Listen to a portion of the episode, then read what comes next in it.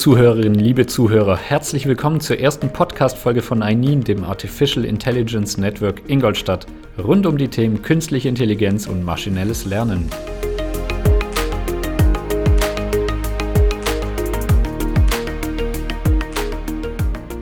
Mein Name ist Christian Angelide und heute an meiner Seite sitzt Professor Munir Georges von der Technischen Hochschule Ingolstadt. Herr Professor Georges, schön, dass Sie da sind. Danke für die Einladung. Herr Professor Georges, Sie sind Professor an der THI mit dem Lehr- und Forschungsgebiet Sprach- und Textverstehen. Um was genau geht es denn dabei? Wir versuchen äh, Computern beizubringen, menschliche Sprache zu verstehen. Also so, dass wir mit einem Computer so reden können wie mit einer x-beliebigen anderen Person. Jetzt ist es ja so, dass wir im täglichen Leben bereits Sprachverstehen im Kontext der künstlichen Intelligenz einsetzen, ohne dies direkt zu wissen oder als solches zu benennen. Zum Beispiel können wir in unseren Fahrzeugen mittels Sprache Adressen bei der Navigation eingeben oder haben alle unseren Personal Assistant in unserem Smartphone dabei. Aber was genau ist Sprachverstehen, beziehungsweise wie genau funktioniert Sprachverstehen denn? Also als erstes wird das Audiosignal aufgenommen und dann wird aus dem Audiosignal Merkmale extrahiert. Das könnten jetzt äh, spektrale Features sein. Und diese Merkmale ähm, werden dann in einem künstlichen neuronalen Netz weiterverarbeitet, sodass einzelne Phoneme, dann Wörter und dann ganze Sätze äh, transkribiert werden. Und aus diesen ganzen Sätzen versucht man dann auch die Semantik abzuleiten. In Frank haben wir zum Beispiel all diese Komponenten mal zusammengebaut. Es tut mir leid, es fällt mir schwer, Sie zu verstehen. Aha, ich höre, wir sind nicht alleine. Herr Professor Georges, wen haben Sie uns denn da mitgebracht? Das ist Frank, unser intelligenter oder mehr oder weniger intelligenter äh, Sprachassistenten, den wir hier mit Studierenden zusammen aufbauen. Sie können Frank alles Mögliche fragen. Probieren Sie ein bisschen. Dann erstmal herzlich willkommen auch an dich, Frank. Ich frage dich einfach mal ganz direkt, Frank, wie viele Sprachen verstehst du denn? Ich verstehe nur Deutsch. Es gibt aber auch Systeme, die mehr als 28 Sprachen verstehen und sprechen. Okay, das ist schon mal sehr beeindruckend. Frank, kannst du mir denn auch sagen, für was die Abkürzung ININ steht? Artificial Intelligence Network Ingolstadt. Herr Professor Georges, ist es denn nicht sehr komplex, sehr schwierig für die Maschine, Sprache automatisiert zu verstehen? Kurze Antwort, ja. Äh, längere Antwort, wir versuchen das Gesamtproblem in einzelne Teilprobleme zu zerlegen und versuchen dann jedes dieser einzelnen Teilprobleme zu lösen. Ein Teilproblem ist äh, zum Beispiel, dass man, ähm, dass der Assistent angesprochen werden kann.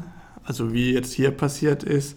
Das nächste Problem ist dann die automatische Transkription, dass dann einzelne äh, Wörter erkannt werden und dann aus den einzelnen Wörtern dann die Semantik ableiten, ist dann das nächste Problem. In unserem äh, Sprachassistenten Frank versuchen wir all diese kleinen Komponenten zusammenzubauen. Es tut mir leid, es fällt mir schwer, sie zu verstehen. Hier hat jetzt zum Beispiel eine solche Komponente nicht funktioniert. Sie meinen, dass der Sprachassistent einfach zwischen reinredet? Genau, also eigentlich hat er ja genau das gemacht, was er machen soll. Er hat auf seinen Namen gehört und dann den darauffolgenden Satz versucht zu interpretieren. Aber so aus dem Kontext gerissene Sätze sind ja auch für Menschen schwierig zu interpretieren. Das stimmt und für eine künstliche Intelligenz ist das gar unmöglich. Man könnte das Problem zum Beispiel lösen, indem man äh, den Assistenten permanent äh, zuhören lässt. Also nicht nur ab seinem Namen, sondern auch das, was davor gesprochen wurde. Also quasi die gesamte Unterhaltung. Das heißt, Frank könnte auch Zusatzinformationen zum Thema liefern? Genau. Er könnte parallel zum Beispiel im Internet äh, nach irgendwelchen Informationen suchen und die einblenden, entweder auf dem Handy, auf dem Smartphone oder auch, wie gerade eben, zwischen reinreden. Das ist aber noch Zukunft. Ist das dann schon eine erste Herausforderung in der Spracherkennung? Das sind schon zwei. Einmal das automatische Erkennen, ob der Assistent überhaupt angesprochen wurde von einer Person. Und das zweite ist dann das eigentliche Verstehen. Okay, aber bevor wir zu den weiteren Problemen kommen, bleiben wir noch mal kurz beim ersten Problem. Wie merkt denn der Sprachassistent, dass er angesprochen werden sollte? Da gibt es verschiedene Möglichkeiten. Das einfachste wäre eine Taste, auf die man drückt. Das kennen Sie vielleicht vom Auto.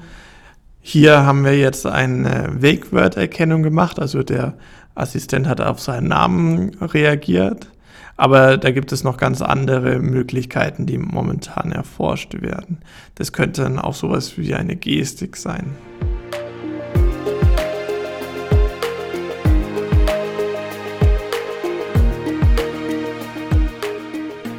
Jetzt haben Sie den Begriff Wake Word genannt. Ich frage unseren Assistenten einfach mal, Frank, was ist denn ein Wake Word?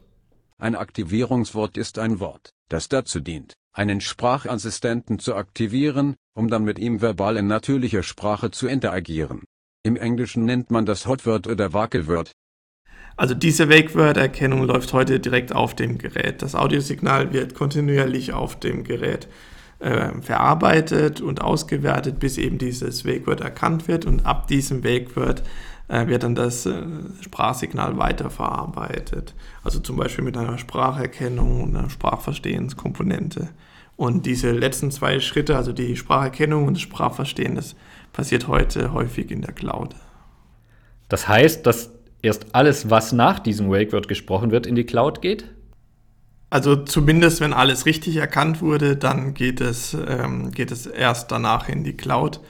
Ähm, aber so ein System macht natürlich auch Fehler. Und wir arbeiten auch kontinuierlich daran, dass wir das gesamte Spracherkennungs- und Sprachverstehen auf dem Gerät selbst machen können. Warum ist das so? Welche, welche Fehler meinen Sie da? Sprache ist nicht eindeutig und mit all den Nebengeräuschen für eine Maschine sehr schwierig zu verstehen, äh, selbst wenn es nur um ein Wort geht. Mit Nebengeräusche meinen Sie dann einfach sowas wie ein Radio zum Beispiel? Auch das, aber bereits ganz einfache Geräusche, die wir als Mensch vielleicht gar nicht so wahrnehmen, bereiten Probleme. Jeder Raum hat zum Beispiel eine besondere Akustik, je nachdem, ob man einen, einen Teppichboden hat oder Fliesen, ähm, halt der Raum anders. Hinzu kommen äh, verschiedene Nebengeräusche, wie das Rauschen von Computern oder Küchenmaschinen oder der Lärm von der Straße oder wenn das Fenster offen ist, auch ähm, Vögel, Vogelgesang. Äh, solche Geräusche können natürlich auch die Spracherkennung äh, beeinträchtigen. Dann ist es ja aber doch schon verwunderlich, wie gut Frank eigentlich schon funktioniert. Danke. In das Training meiner Spracherkennung sind mehr als 6000 Stunden Sprache eingeflossen. Wurden diese Aufnahmen denn in sehr vielen verschiedenen Räumen gemacht? Wir haben sehr viele Aufnahmen in verschiedenen Räumen, aber das meiste läuft über Simulationen. Wir haben also ein Sprachsignal aufgenommen und dann dieses Sprachsignal so verändert, dass es klingt, als wäre es in verschiedenen Räumen aufgenommen worden. Also quasi die Virtual Reality für Akustik. Zumindest für einen Spracherkenner, ja. Was gibt es denn sonst noch für Probleme? Wegworterkennung haben wir ja bereits angesprochen. Spracherkennung ist ein weiteres Problem, also das automatische Transkribieren der Sprache. Und dann müssten die erkannten Wörter noch verstanden werden, sodass Frank entsprechend korrekt antworten kann. Das ist korrekt. Ich analysiere jeden Satz mit verschiedenen Methoden. Intent Detection, Named Entity Recognition, Sentimentalanalysis, Slot-Exkretion und noch ein paar mehr. Sind denn die Antworten eigentlich immer dieselben oder würde uns Frank jetzt unterschiedliche Antworten liefern, wenn ich ihm dieselbe Frage zehnmal stellen würde? Bei mir ist nichts zufällig. Im Allgemeinen ist es schon so, dass er auf die gleiche Frage mit der gleichen Antwort antwortet. Aber wir haben auch einen kleinen gewissen Zufall eingebaut, so dass es eine gewisse Varianz gibt. Wenn die Frage sehr kurz ist, wird auch Frank sehr kurz antworten. Äh, wenn man die Frage eher länglicher formuliert hat, wird auch Frank ein bisschen länglicher antworten. So eine Art Zufallsgenerator also. Genau. Kann man mit Frank denn dann nur mit Sprache kommunizieren oder gibt es da noch andere Möglichkeiten? Momentan ist es ein reiner Sprachassistent. Wir arbeiten aber daran, das äh, auf multimodale Interaktion auszubauen. Das heißt, wir werden in Zukunft äh, mit Frank auch über Gesten steuern können oder über unsere Mimik oder auch ganz einfach über eine Tastatur als Chatbot. Ist das dann auch über verschiedene Sprachen hinweg möglich? Darauf wollen wir hinaus. Also momentan ist es nur in Deutsch möglich, aber wir wollen äh, das schrittweise auf äh, Englisch und Spanisch erweitern und letztendlich in einen multilingualen Sprachassistenten überführen, so dass wir dann in jeglicher Sprache mit dem mit Frank reden können, auch mitten im Satz die Sprache wechseln könnten. Ich möchte Englisch lernen. Das heißt, das Thema Barrierefreiheit ist auch ein ganz wichtiges.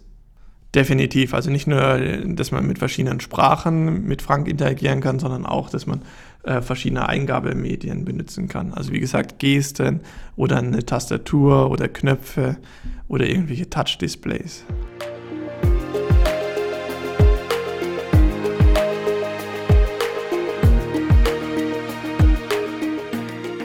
Jetzt ist es ja so, unsere Sprache macht ja nicht nur der gesprochene Inhalt aus, mit Sprache können ja auch Emotionen transportiert werden. Werden solche Maschinen denn irgendwann in der Lage sein, unsere Emotionen heraushören zu können und dann vielleicht auch im nächsten Schritt darauf zu reagieren oder vielleicht sogar selber Emotionen äußern zu können? Emotionserkennung ist sehr spannend. Ähm, wir können heute schon die Objektivität von ganzen Texten erkennen, also ob ein Text neutral ist oder eher negativ oder positiv angehaucht ist. Das funktioniert schon sehr gut. Im Sprachsignal können wir auch Stress detektieren oder wenn einer sehr müde ist. Ähm, in der Feinheit, wie es ein Mensch kann, können wir es noch nicht. Das ist aktives Forschungsgebiet.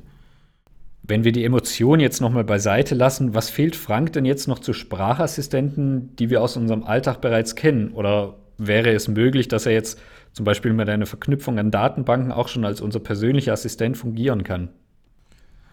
Ja, das ist durchaus denkbar. Wir haben aber gerade erst mit der Implementierung begonnen und bringen ihm gerade die Grundlagen bei, also Begrüßung, einfache Fragen und Dinge zu steuern wie äh, die Lichtanlage oder eine Küchenmaschine.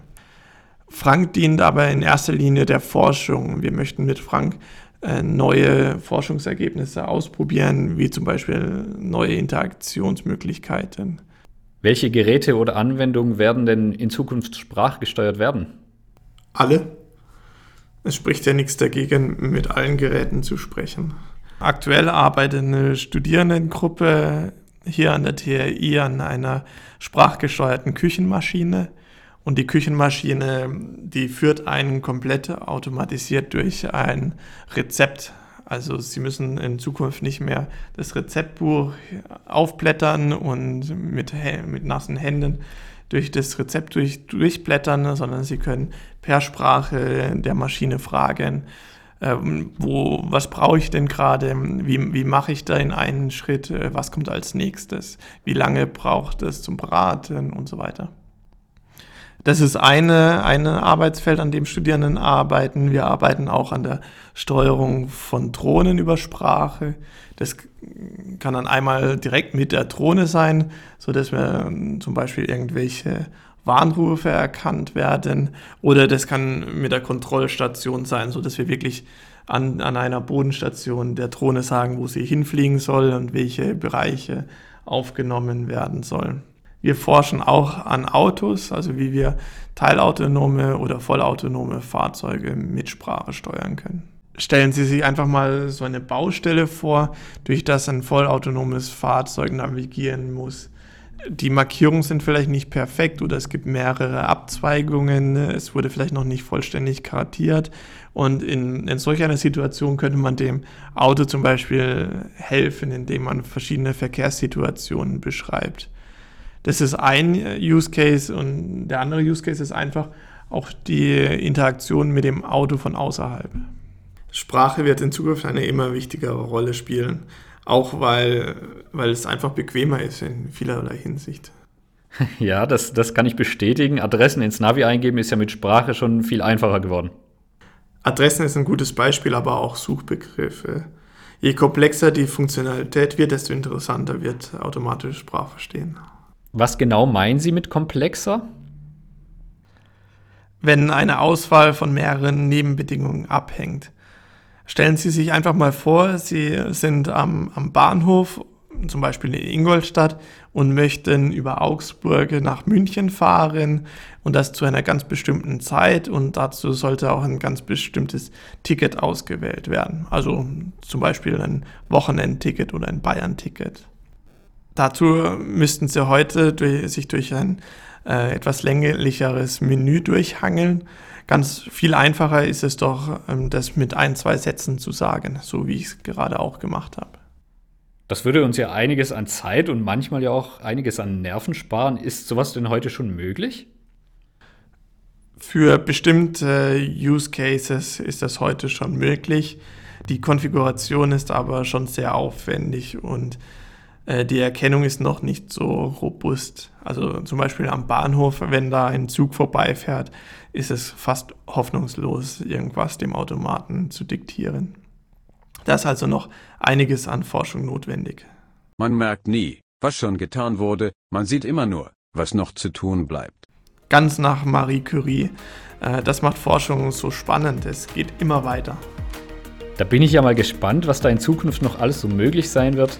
Professor Georges, damit sind wir auch schon am Ende angelangt. Ich bedanke mich sehr, dass Sie da waren, hat mich sehr gefreut und hoffe, dass wir Sie auch in Zukunft mal wieder, gemeinsam mit Frank natürlich, bei uns einladen dürfen und dass Sie bei uns vorbeischauen. Äh, sehr gerne, vielen Dank. Und wer weiß, vielleicht können Sie ja demnächst auch ein Interview mit Frank alleine führen. Vielen Dank, Christian. Es hat Spaß gemacht. Lass uns das mal wiederholen. Und einen ganz besonderen Dank natürlich auch an alle Zuhörerinnen und Zuhörer. Ich freue mich, Sie auch beim nächsten Mal wieder begrüßen zu dürfen. Und sollten Sie Fragen haben rund um das Thema künstliche Intelligenz oder Interesse haben an einem Forschungs- oder Projektaustausch, kontaktieren Sie uns sehr gerne per Mail an info.einin.de oder besuchen Sie unsere Website www.einin.de. Vielen Dank und bis zum nächsten Mal.